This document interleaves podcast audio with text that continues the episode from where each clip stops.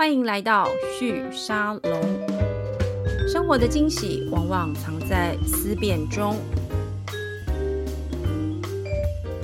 嗨，各位听众朋友们，大家好，欢迎光临旭沙龙。今天来到我的节目的这位来宾，认识他非常非常久了，而且我们认识有十年了嘛艾伦。哎，对我们大概十五岁认识，真的很棒。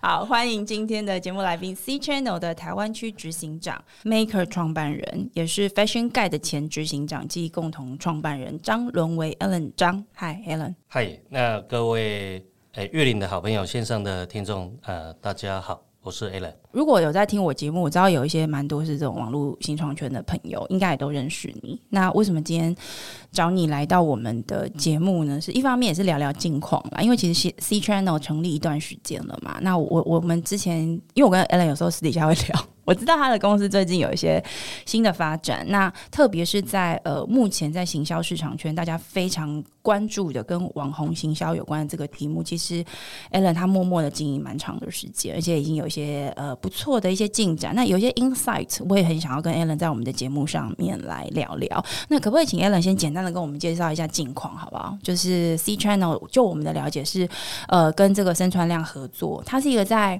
透过 Facebook 跟透过网络，然后做。影音式的这样一个行销的节目设计嘛，然后呃，你们会训练自己的这个小编或者是我们说制作人来制作这种影音式的行销内容。但是你现在的公司组成好像又呃超出原本我们对 C Channel 的了解。现在大概在做什么？现在在做什么？回归到客户需要什么？对，好，那客户这几年其实会非常期待口碑行销，俗称的 KOL，他在做行销的同时能不能转销售？哦，不过这件事情是一个。业界大家蛮不愿意去面对的一个问题，不愿意面对什么？就会会呃太贵买不起，还是花了钱不知道有没有回收，还是哪一个？严格的说，精准的说，做 marketing 的 KOL，它实际上带货能力，我个人是画问号。好，那我去实验之后，我得到我的答案了。是，那我的答案就是，其实会转单的网红跟适合做 marketing 网红，它是不同轮廓。不同人就对了，呃，不同人对，OK，就是你的意思是说，就是你跟这个网红，我们所谓的网红，其实就是他自己自带流量嘛，他可能透过 Instagram 或者是 Facebook，又或者他自己经营赖社群都有可能。总之，他手上有一定数量的这个消费者。会员等等的，也许是刚性会员，也是软性会员。但不管这样，总之他就是你感觉他好像有流量，所以你就去买他的时段，或者置入他的节目，或买他的版位，然后希望透过这样的置入跟这个合作，可以让你的呃商品在他的这个社群里面可以。销售，我们就说这是一种带货行销的一个一个做法。那这个我自己比较熟悉，是从中国大陆那边的市场听到跟看到，他们量都非常非常恐怖，动辄几千万，就直接一年的量就直接把它卖完了。所以他就是直接从工厂交货，直接就是分销全国嘛。那但是我自己看台湾，大概也是这两年吧，这种网红行销也是变得蛮火热的。但刚刚 Alan 你有谈到一个关键，是你刚刚有说有流量的人。跟他有能力把你的商品真的卖给他在经营的这个社群的 KOL 网红是不同类型的。严格说，应该说每件事它都有起头哦跟目标嘛。对。那其实因为因为我过去做过艺人跟 KOL 的经纪人，实际上他非常的清楚，在于每个网红他养成目标嗯和目的，是他会导致到他的粉丝的受众。嗯，直白的说，对。假若说培养一个艺人跟培养一个电视购物专家，我相信他的养成的过程是不一样的。没错，完全不同。对于网红，实际上也是。哦，所以我后来发现到，真正会带货的网红，他他可能成立粉丝团或社群媒体，他本身目标就是以商品为目的，对，以销售为最后的目标。所以他在心态上，或者是他在呈现自己，或者是他接收到的粉丝。来到这边听他、看他、接触他的目的是为了商品资讯而买，对，所以这完全是不同轮廓的两群人。我简单举一个例子，例如我们去沙龙，如果要带货，大概没有人会理我们，因为我们从一开始就是决定是议题跟人的故事嘛，就不是以商品销售为主。可是那那这样子的话，你你的公司现在在服务上面是去帮大家挑出这些，或是帮大家分辨这个不同类型的网红吗？好，我我试了一年，我。我觉得我做不成功 的原因。怎么说？好，因为我我觉得每个市场有先来后到，跟每个客户族群跟 care 的年度。对。后来我发现现在做有点慢，好，所以我在去年疫情最严重的时候，我就做了一个大胆的决定，就是去。嗯，策略投资一个专门在做 KOL 电商的一家公司，那这家公司在台中，那做了七八年了。那今年他光媒和网红，所谓的直播主、网红跟团妈，可能今年我们的营业目标应该会冲到两三亿左右。哇！就是光是你刚刚说的这种以带货为主的这些网红的经营，对不对？这个公司叫什么？这个是可以对外公开的讯息。呃，你应该是第一个，我是第一个，我们是独家，是不是太棒了？哎，那个制作人，有没有？我们很棒。哦，我们这个平台叫 A M A Shop，那 A M A Shop，对，它专门每天唯一的一个目标就是帮厂商好的东西做过 testing 之后，推荐给网红，媒合给网红，然后用最快的速度把。爆品给卖出去，这样的一个流程大概需要多久时间？呃，可能要三十个工作天左右，一个月内。从挑到对的网红，爆品给他，对，然后他真的做这个带货的，不管是节目或者是推荐都有可能，对，到呃就是完成这个订单的购买的这一整段，一个一个档次大约三十天左右，对，但是我们通常会推十团左右，所以可能 OK 第一个礼拜是第一位，所以他可能连续大概两三个月，嗯，每周就周周接档这样子。那你刚刚有提到嘛，就是说你觉得你这两年尝试的走网红经济跟网红销售。带货的这个行销的路径，因为过去你一直都在做这种跟网络行销有关的、精准行销有关的这样的工作，特别是内容行销的部分。你说你这两年试的有点不太成功，跟你现在去并购这个 AMA Shop 这样子的一个在台中的团队之间有什么样的策略考量上的关系吗？本身公司的 DNA 就不同，嗯，比如说我网红带货的公司，他那边可能组成的人可能来自于电视购物，是。哦，或者是擅长直播，对，或者是他会谈货，对。那西圈呢？本身以前我可能同事是来自于做平面杂志，是哦，做做自助型节目的的企划，比较是偏内容相关企划出身的。对，所以说的很坦白，你要平常做内容的人跟他沟通说你。采访的议题是为了卖东西而做，他可能内心他就不太愿意，因为他就会觉得我又不是电视购物计划，是。对不对？包括网红也是，所以我觉得很多的品牌跟媒体从业人，他其实轻忽了一件事，嗯，一个网红卖东西，他有个前提是他愿意卖。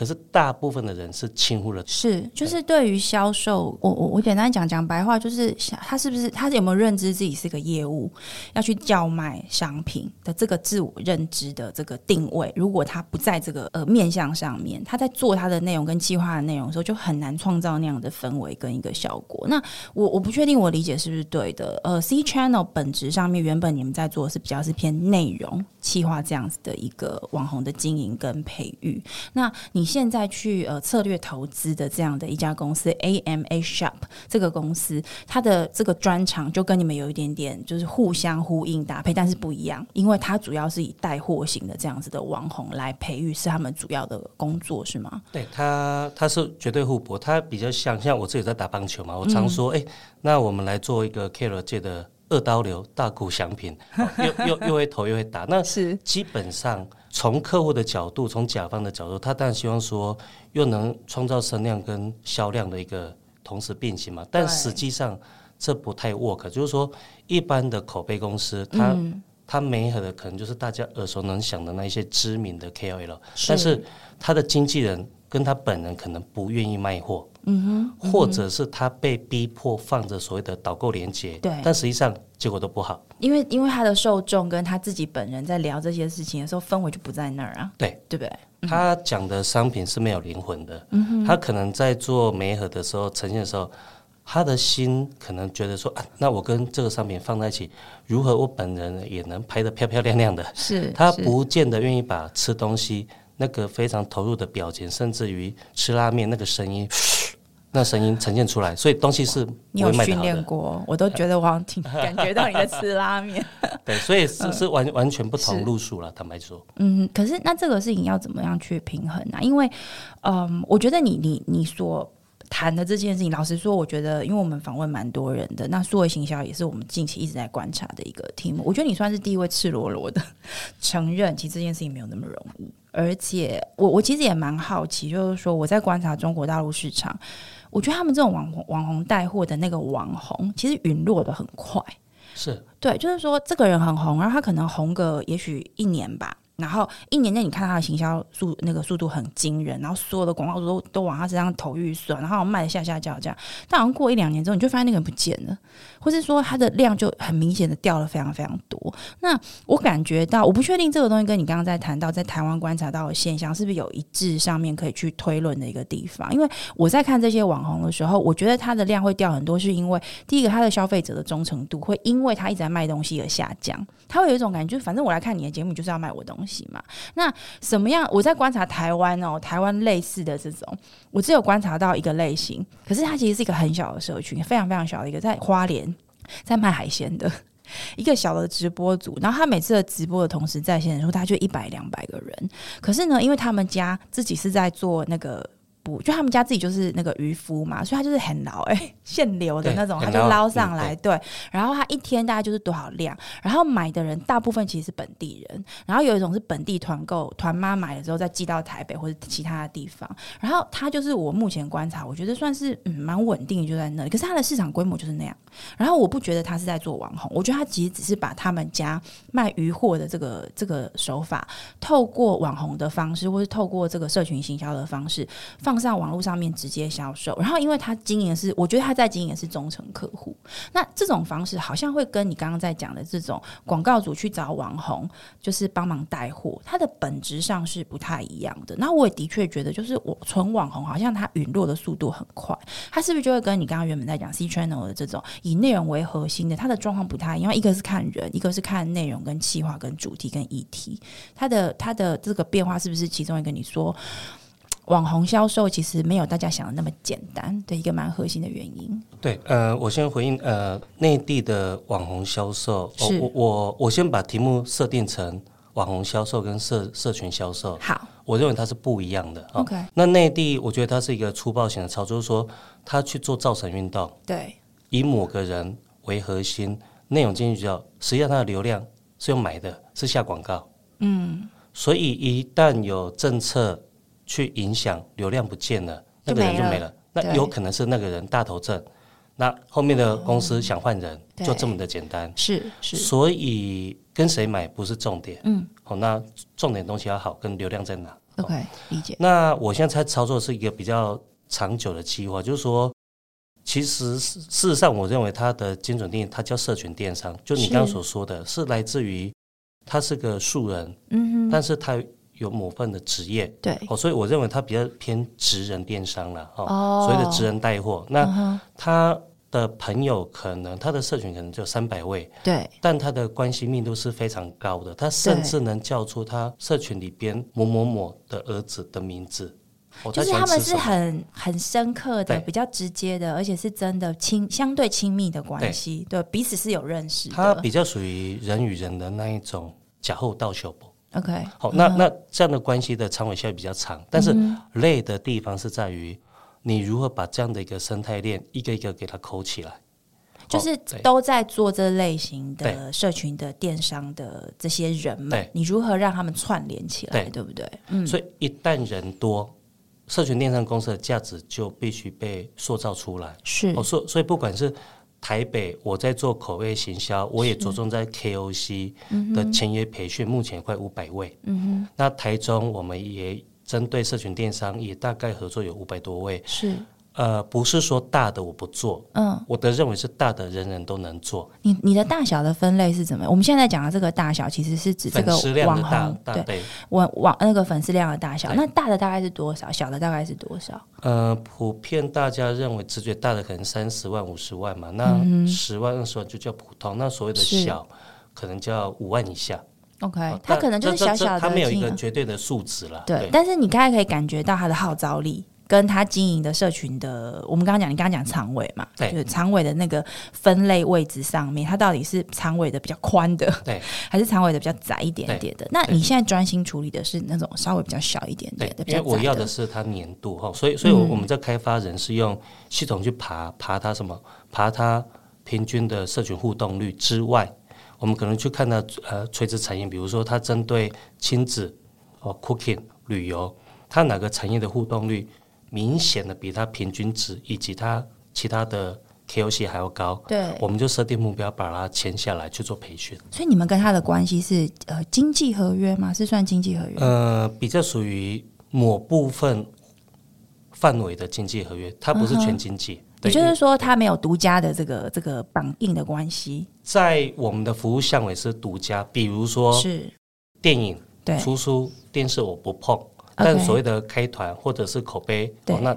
就是得要对我的两家公司这样子了解，然后他如果是比较偏社群的，就是他影音类的跟 C channel 比较接近，他就跟 C channel C channel 这边合作。但如果他是非常带货型的，这个目标明确的，那他也许就跟这个新的这个策略投资和这个新的 AMA Shop 这个公司合作嘛。那我我蛮好奇的，就是你刚刚有说过去这两年一开始经营，你觉得没有很成功。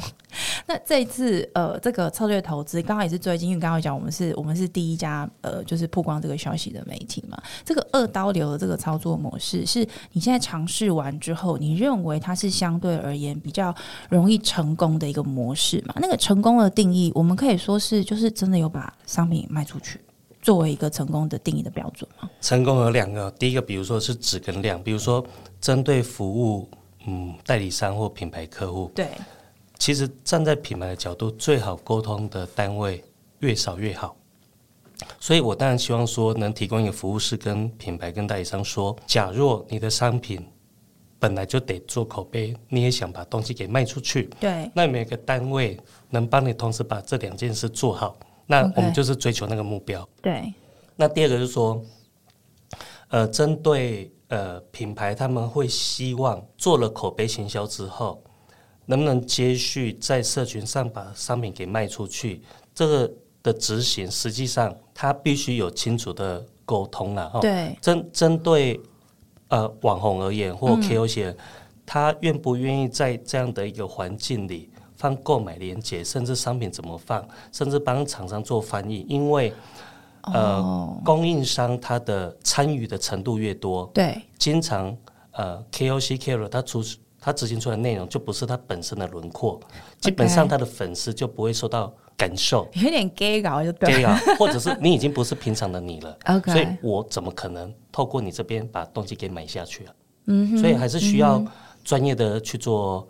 跟 KOC、KOL 跟品牌中间的翻译啊，有一点像那个，就是你们也在协助做一些策展的拿捏，对不对？你到底要给这个网红多少的自由度？对，去呃，这个这个设计，我我举一些，因为不好意思，我觉得我做这个节目这一集，我也可能没有办法给大家很多的例子。我举我两个我看过的这个网红操作，我相信那个 Ellen 也都大家认识。呃，有一位是我很很久以前跟你分享过的，叫罗杰塔，他应该算大的，他应该。算蛮大，因为跟他合作都是很大型的通路。那像他，我因为我会看他的节目，是因为他会分享一些就是煮菜的一些片段，而且我觉得他的节目好处是，他每一道菜大概我看那个影片时间大概两分钟，我就可以看完了。然后呢，他的影片本身跟带货是分开的，他就是。呃，教做菜就好好教做菜。那当然中间他会稍微带一下，就是说这个这个菜他如果要煮，他可能锅具有哪些特质，他觉得可以有哪什么样的，比如说护气啊，什么样子的香呃这种香气等等的。然后他可能隔一阵子，他就有一个带货的一个商品跑出来。那我在观察他的带货的这个做法。然后另外一位是洛里寿司，我觉得也是类似的，就是这种很大型，他就是做内容去经经营某一群这个受众。然后当他带货的时候，他就很直接跟大家说，反正我就是带货。可是我观察到。他们都有个特性，就是他们带货的这个行销内容都非常一致。我在想，是不是可能他每次偏大的网红，所以他八八根 power 很强。像我在洛里寿司那边买了扫地机器人，在罗杰塔那边买了这个就是真空呃这个包装机这样子。对，但是你知道那些东西都不是我平常想买的，我就只是看一看就觉得哦，我真的信任这个人，而且我就觉得真的不错，而且真的好像有打到折，我就买了。那另外有一个，我举个另外一个极端类型的网红，他叫二师兄，我我不晓得你知不知道他，他就是 always 他是不露面，就 always 戴个白白的面具。然后我我是没有在他那边买过东西，因为我觉得他选货的这个。呃，就选商品的这个类别跟它的内容的直接度没有那么相关，可是它就是有趣好玩，有点噱头似的，甚至在它的这个呃这个广告里面会去羞辱它的厂商，可是看起来就是大家都讲好的。那我觉得二师兄就是你刚刚讲的，他可能就是他的厂商不能过度干预，或至少要给他这个自由度，让他去做自己。然后他的消费者或他的受众看到之后，觉得哎，二师兄的这个呃这个。特质还是在，可能莞尔一笑。那至于是不是会买，我当然不是很确定，因为我自己是没有买过。但回到我刚刚讲罗杰塔跟洛里寿司，就是一个，就是我就直接买了。那这几个都是我觉得它受众的效度群度稍微比较大一点点的。我我不晓得，刚就回到你刚刚讲到的，你们在做这个事情，你在中间做这个策展的这个协调沟通，它某个程度是不是也跟这个网红本身它的 bargaining power 强不强有关？例如，我就觉得罗杰塔跟洛里寿司看起来 bargaining power 可能比较强一点，因为他受众真的很多，然后他的一致性真的就非常高。那他们两个当然也都是做内容出身的，所以我觉得他的这个呃精致度就还不错。可是我相信有很多的网红不一定有这样的能量。你们在这边扮演的角色是什么？哦，我觉得这是一个两个非常好的案例。哦，我我觉得简单分哦，呃，以罗杰塔跟陆离说是，我我觉得他的方向就是说。我做内容的时候，我做到极致。坦白讲，因为像我六日有一些做菜，对我首选我也会收到罗杰塔。是，可是我在看他内容的时候，因为他是几乎不讲话的，所以你非常的放心，知道他在做什么。对，But 因为我对他信任，所以他可能在后一则的内容他要推的时候，他就跟你讲，我这就是卖东西的。是，所以他是一个把内容跟销售销售他分得很开，讲得很清楚，但是他在策展上，它可能是挂在同一同一集。比如说，我现在最近在做中秋节内容，是那我讲的同时我在卖，对，我觉得这是个方法。那我们有没有这样的方式？有，但是二师兄这一块，它比较属于扛拜在一起，比较多的像就像直播嘛，它对对，有一点类似。它它只是说。呃，对于直播跟做呃影片的，我我是不我是不会直接去分它是直播那，因为对我而言它只是 live 跟非 live，但是它的形式就是我就是告诉你我的内容当中含能卖东西，所以这是在人设的设定上的问题。是，所以我们目前针对团妈啦、KOL 啦，或者是直播主，会如同你所说。倒不是因为他的八根炮，而是他的人设。到底是你的方式要分分开，还是合在一起？那就是我们平台要做的决定。也就是说，你们也会去跟网红讨论说：“哎，你好像走哪个路线比较适合？”所以走这种像罗杰达他们那种以内容操作为核心，或者走二师兄这种另外一个极端的，其实跟大小没有关系，可能跟这个网红自己本身擅长表现的方式有关，系吗？没错，嗯哼，对，因因为呃，大跟小会回归到。分母跟分子，那就是所谓的你大你是卖一百个锅子，还是小你卖五十个锅子或十个锅子？对。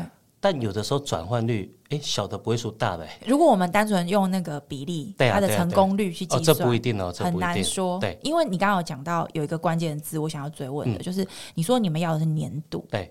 你们要的不是那个广度，所以你们在找的网红是你要去搜寻出说它的年度就是要够高的。对。那关于怎么样算是年度够高的网红，有什么样子的标准是可以可以让我们认识，或是你举一些例子让我们知道？我我觉得一个一个是用数据嘛，哈，那量的部分大家都会看。那一个是值啊，那一个值的部分，它到底是每天他本人去回，还是他的小编去回，他的助理去回？呃，专业的人是看得出来的。是没错。以及他回的目的是真心的，还是 还是没有那么的这个诚恳，让人家感觉得到这样子。对哦，所以这些是在做转单销售上，我们非常会在意的，因为在转东的在转单的合作过程当中，大部分是做分润制的，所以这些网红跟我同事，假如说这一档下去，他转单率少，他们讲大家都白做工。嗯，哦，所以我觉得这是来自于整个结构的设计了。所以从结构上、制度上、跟厂商跟 KOL 的关系上，它我只是要再三强调，所谓的销售型跟口碑型的网红，它实际上它的轮廓跟目的性。其实是不一样的。那这样其实最最主要，其实就是广告组，他必须要理解，就是说市场的生态。对我，我觉得现在对广告，所以我在做那个采购的广告，广告采购的人其实都蛮痛苦的，就是他的预算不一定真的有增加，可是他要投放的可选项。多到好几千倍，我真的我真的认为是多到好几千倍。以前你就是呃电视买一买啊，杂志买一买啊，然后呃广播可能买一下这样子的，就是平面的、影音的，然后声音大家就是都呃基本上该分配的分配，不会有太大的落差。可是你知道网络时代来的时候，第一个是可能老板会说，那你要不要自己下广告？对，然后后来就变成是你除了传统的广告要买，因为你也不能丢掉那个传统的消费者的这个眼球嘛。但新的眼球你也要买，而且买的时候有些你可以自己买，有些你透过代理公司买，有些是你还要去找网红来买。就是我觉得所有的广告采购组现在都变得很。呃，眼花缭乱。对，你要怎么样让你的预算达到最高的效益，是所有人都非常的头痛的。所以，如果以你们的公司在做的这种网红，特别是你很强调这种生态系的、年度高的这类的网红的培育、策展跟沟通，你其实也是站在中间，帮他们两个找到最好的合作模式嘛。然后，他的目标其实是转单率。在这样的前提之下，你觉得什么样子的广告组，他或是他什么样的广告的这个呃预算组，他的这个需要解决的问题，他的挑战状况是什么？很。适合找像你们这样子的公司合作。我我觉得啊，这是非常好题目。就是说我我觉得这几年，我常跟我伙伴说，或我同事说，其实现在巨规模的品牌，嗯，它的行销部可能宗教分成有四个单位，一个叫投手哦，要会丢广告；第二个就是要懂做行销口碑哦，对哦，他懂网红嘛，对哦，那网红又分成 YT 啦、TikTok、FB 跟 IG，非常多。另外就是。影片又要自己剪，那这现在像我知道的，比如说像恒隆行，好像他们的公司的体制里已经有几个同事专门每天在联络网红，目标是说服他来做销售的合作。嗯哼，所以所以像很多案子来，我都会一直希望说代理商跟品牌跟我同事他们去理清说这次的目标是什么，是打 branding，OK，还是你去做销售？当然，客户会说：“你可不可以都要？都都要。”那那回归到有的品牌，就像曼秀雷敦，对，他们都分得很清楚啊。对，我我就是 branding 嘛。哦，今天谁红，那我就找谁。今天谁拿了金牌，即便在防御旅馆，就是要合作进去，因为他就是要那个声量。对啊，对啊，你没有转单没关系，你不愿意帮我卖货没关系，反正我就是要跟你站在一起。你让我跟你站在一起，我在镁光灯之下照的最亮的，那就是我要的，这就很清楚。嗯，所以它可能来自于说品牌的知名度跟它的通路的广度，嗯，呃，跟它的单价，对，所以不同的品牌、不同的价位的不同的品相，它可能目标不一样，对，所以可能多沟通，然后去达到彼此的目的。是，但坦白说做不到的，我还是鼓励。同业的从业人员就说跟客户说，那这件事可能目标不一样，我们可能要再商议一下了。但是我觉得沟通目标真的很难，对，因为我觉得所有的广告主，所有人都这样，都都会这样啊，自然而然。如果今天他有机会又要马儿好，又要马儿不吃草，那当然说好，我买，因为这是马儿很好用嘛。但是呃，我觉得关键是在于刚刚我前面讲的，现在的广告的选择太多太多了，而且他每天都在变化。我觉得对预算组来说，他也很难，就是对他的上面。在上面的老板交代。那以你们的经验来说的话，呃，你觉得如果今天要去抓这个广告预算，他如果是要用转单的，跟他要去买这个 awareness 的，你觉得预算的配置上面会有不同吗？目标上会有不同吗？有没有什么方法是你可以分享给这些要下预算的人，去理解他应该要怎么去做决策，比较容易真的达成目标，不是又最后又白花钱？呃，我现在。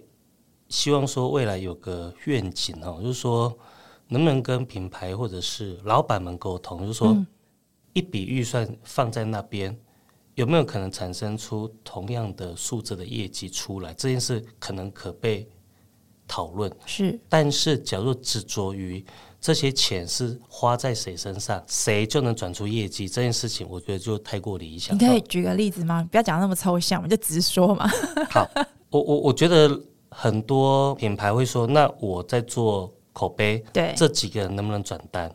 口碑的同时也转单，对对不对？但实际上这难基本上不存在，OK。也不多，嗯，所以他又产生出有些人是包底加抽成，哦，他他可能原本的口碑叫二十万，他现在说啊，那我六万块再加抽成，对。那实际上你可以试两次就知道了，这是一种可能嘛。嗯哼，但是我我我是不觉得说纯粹做销售都做 brand 呃不做 branding 也是呃这样，我觉得也不太好了。嗯所以所以你问我，我总觉得说，姑且都叫一半一半，但是在于一半的这个这个 range 的同时，对能不能说他口碑的预算下去之后，对他最后在口碑所衍生出来的，不管是曝光啦、销售啦、转单啦，它应该是合在一起一包来看总销售是多少，而不是把清单列出来，一百个人当中谁有转单，谁没转单，那我预算下给谁？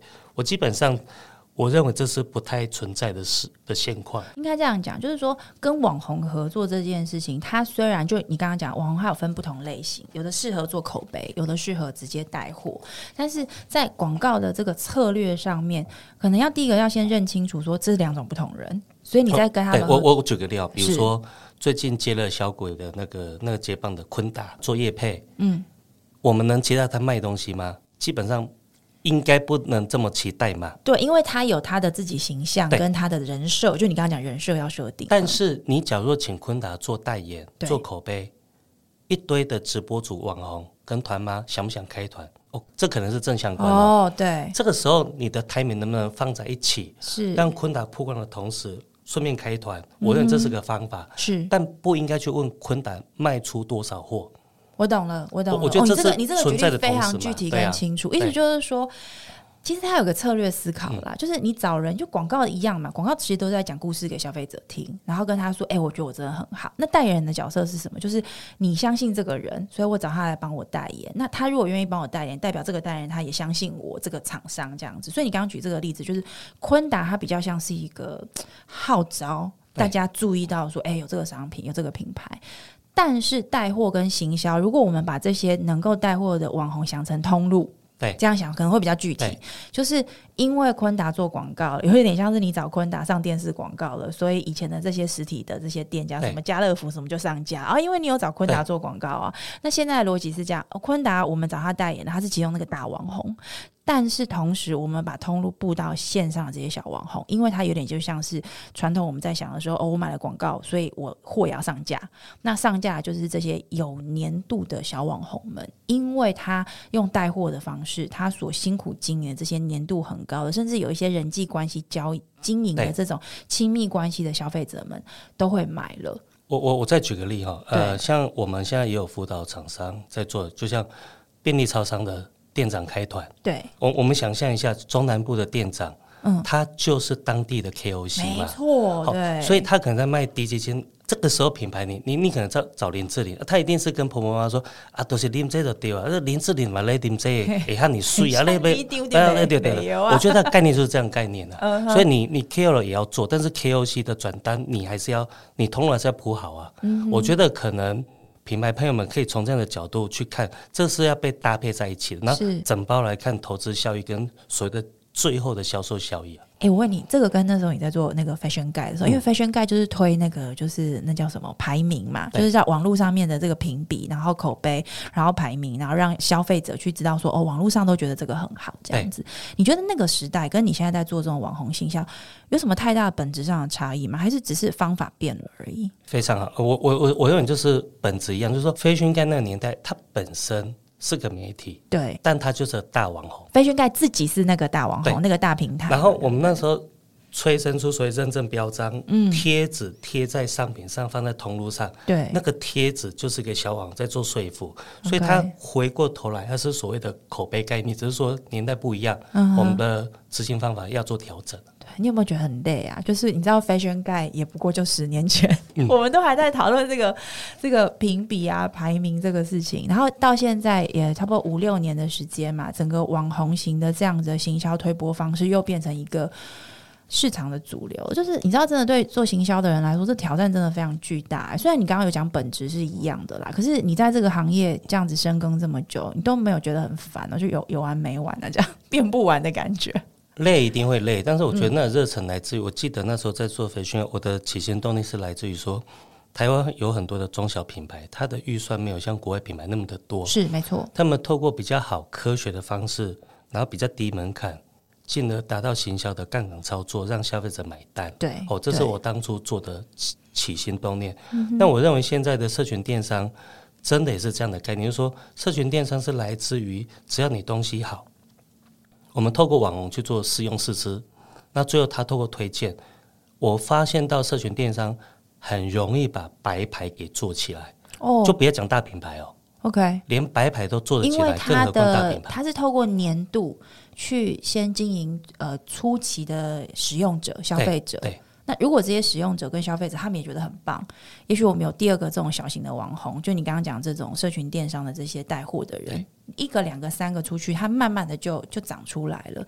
这个这个事情会不会变成是你们的商业模式？你知道我是一个很爱追问的人，那这样以后你们会不会自己推自己的，或是帮网红推他们自己贴牌的商品？因为这样某个程度其实你们也可以开发商品啦。我我觉得这件事会发生，但它是一个好的结果。也不一定哦，因为劝金裁判这件事情要看什么角度来看呢？哦，但但是我我倒是觉得，二零二二的 Q 四应该是这一季，对，应该会是传统品牌接触社群电商的元年呢。它它比较像大概十年前大家提到说要进某某进 PC 用，大家会怕，对。可是你现在回头来看，没大家都要争着进去，早就挂了，对，没错。但但是大家进去。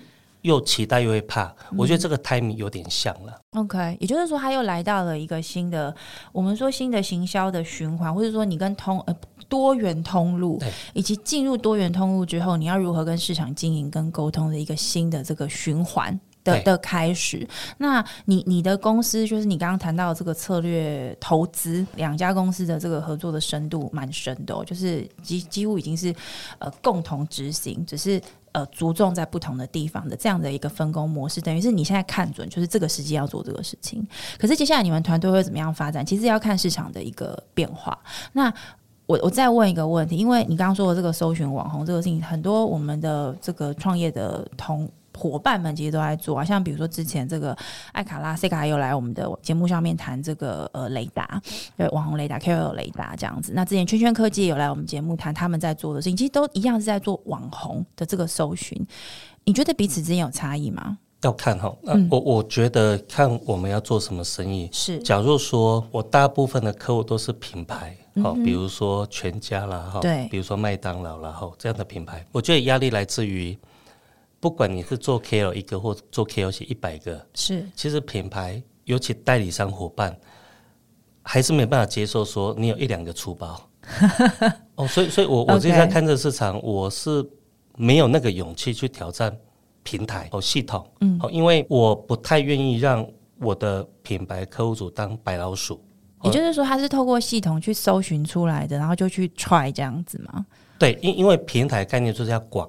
对，哦，但实际上它的深也许是它的弱点。当然，我这样的人力高级密集手工业，对，哦，实际上我可能没有办法服务太多的量体，没错。哦，但是这是我我的选择。嗯哼，哦，那包含我要让网红开始愿意卖东西，对，而去尝试，嗯哼，它是需要人与人的信任，对。哦，所以这样的转换就像以前拍电影，你现在拍所谓的 Netflix 的的的剧，对。哦，跟偶像剧到综艺节目，是。这中间可能有很多是大导演跳下拍拍剧，演员呢放弃了，他才愿意进入到所谓的平台式的所谓的的剧嘛，就是他不进院线了嘛，对，就是你要这些大咖们愿意接受这个事情，是有很多的前提条件必须要满足的，所以我觉得大家的方法不一样哦，但是终究目的就是。要帮品牌创造出最好的效果，目目标倒是一致的了。嗯哼，但是我我自己在听你们在做的事情，跟我刚刚提到的这些比较以平台，然后用软体技术跟这个演算法的方式去搜寻出网红的做法，我我觉得你刚刚其实已经有稍微带到了一下，就是说那个差异是什么？一个是做广的。意思就是说，他不停的透过这个软体技术的方式，在各种的社群的媒体跟内容的平台上面去搜寻哪一些有新窜出的，然后哪一些人他的这个呃，比如说追踪量啊、粉丝数啊、互动数的强度就是很强的这种，它是作为一个标签式的一个判断，它它能够呃提供前期的某一段的这个广告下预算的某一个阶段的决策。但如果今天我们要是做深度的这个社群经营，你刚刚讲你很客气的说那是手工业啦，但其实我觉得这里面其实包含的很长期以来，包含你过去在 fashion 改到 C channel 到现在这十几年以来累积的对于这个广告销售市场，特别是到现在这个带货这个程度，member get member 跟 member 的沟通，而让他呃就是看了内容之后手下手去购买，把钱掏出来这个动作，这些所有的动机跟人的行为的这个观察，这里面有很多的是经验去带动的，跟演算法比较是不同的一个一个一个视角。也就是说，也许也许是一个合作关系，长期来说也许是个合作关系。但是不管怎么样，我觉得今天你的分享里面带来一个蛮重要的一个 insight，就是说，呃，广告预算并不是你把它丢上去 投了广告。然后呢，商品就会销售出去了。也不是呃，你找了一个很厉害的人，然后商品就会销售出去。有可能是他有好几个阶段的动作，你必须要去。呃，设定跟呃了解，并且确认目标。今天你讲的其实最重要是确认目标，对对，广告主而言，没错，确认目标。你现在到底是要买 awareness 还是你要销售？如果你两个都要，你可能要搭配去做。那这里面的策略的分配，其实跟传统我们在呃以前只有这个电视广播跟杂志的时候，其实类似。我们那时候有策略策略思考啊。那回到网络，当它越眼花缭乱，其实策略的选择越重要，你的钱才能够花在刀口上面，而且能够经营长期的社群，我想讲的都被你讲完了。我我觉得还是回归到我们服务客户的目的了。哦，因为因为蛮多客户他一句话，可能很多人就答不出来。你们家网红跟其他家网红哪里不一样？嗯，坦白讲，重叠度很高。是。那为了解决这个问题，怎么做？那就是做不同的操作。所以不进系统有我的目的了。那那当然就是培约前训，呃，签约培训是我的目的。那当然就是包含你能不能。帮厂商过滤这个网红最近三个月没有接没有接过接过竞品，是这个我 这个我觉得非常的难，比较危险的一些什么操作不一定跟品牌核心精神相符合的，对不对？对，所以呃，系统能解决大部分，好，但是。我们还是做自己的选择，就是说，你你并不是要做每个案子一千人，那你的目标不是要做一千个客户的的关系的运营，是，所以我觉得目标不同会造就你选择的方式不太一样，但我觉得把口碑市场做大，应该是我们共同的。的方向，对，好，谢谢 Alan 今天在百忙当中抽空来到我们的节目，跟我们分享，而且在我们的节目第一次曝光，你们跟这个 C Channel 跟这个 AMA Shop 这个公司之间的非常深度的策略投资的合作。那呃，今天 Alan 分享的，我们希望之后有机会也可以再邀请 Alan 来到我们节目，跟我们分享一些更深度，包含比如说哪一些有趣的网红，其实很值得我们去认识他们，因为他们不只是他们，也许是个超级业务员，但嘛也是一个很有趣的、很有内涵的超级业务员。希望之后有机会再邀请你来到节目里头。对，大家可以想象，就是说哪一天，呃，社群形象走在前面。他又能做口碑扩散，而且他能把东西给卖出去，我觉得那是一个很美好的一个想象。对，希望有机会再跟大家继续聊。谢谢，非常谢谢今天 Alan 的分享，也感谢大家收听我们今天的节目。如果你喜欢我们的内容，可以在 Apple Podcast 上面给我们五星评价并留言，也欢迎你在各大平台跟 Instagram 上面按下追踪，这样我们下一集更新的时候就会自动通知你喽。谢谢大家，拜拜，拜。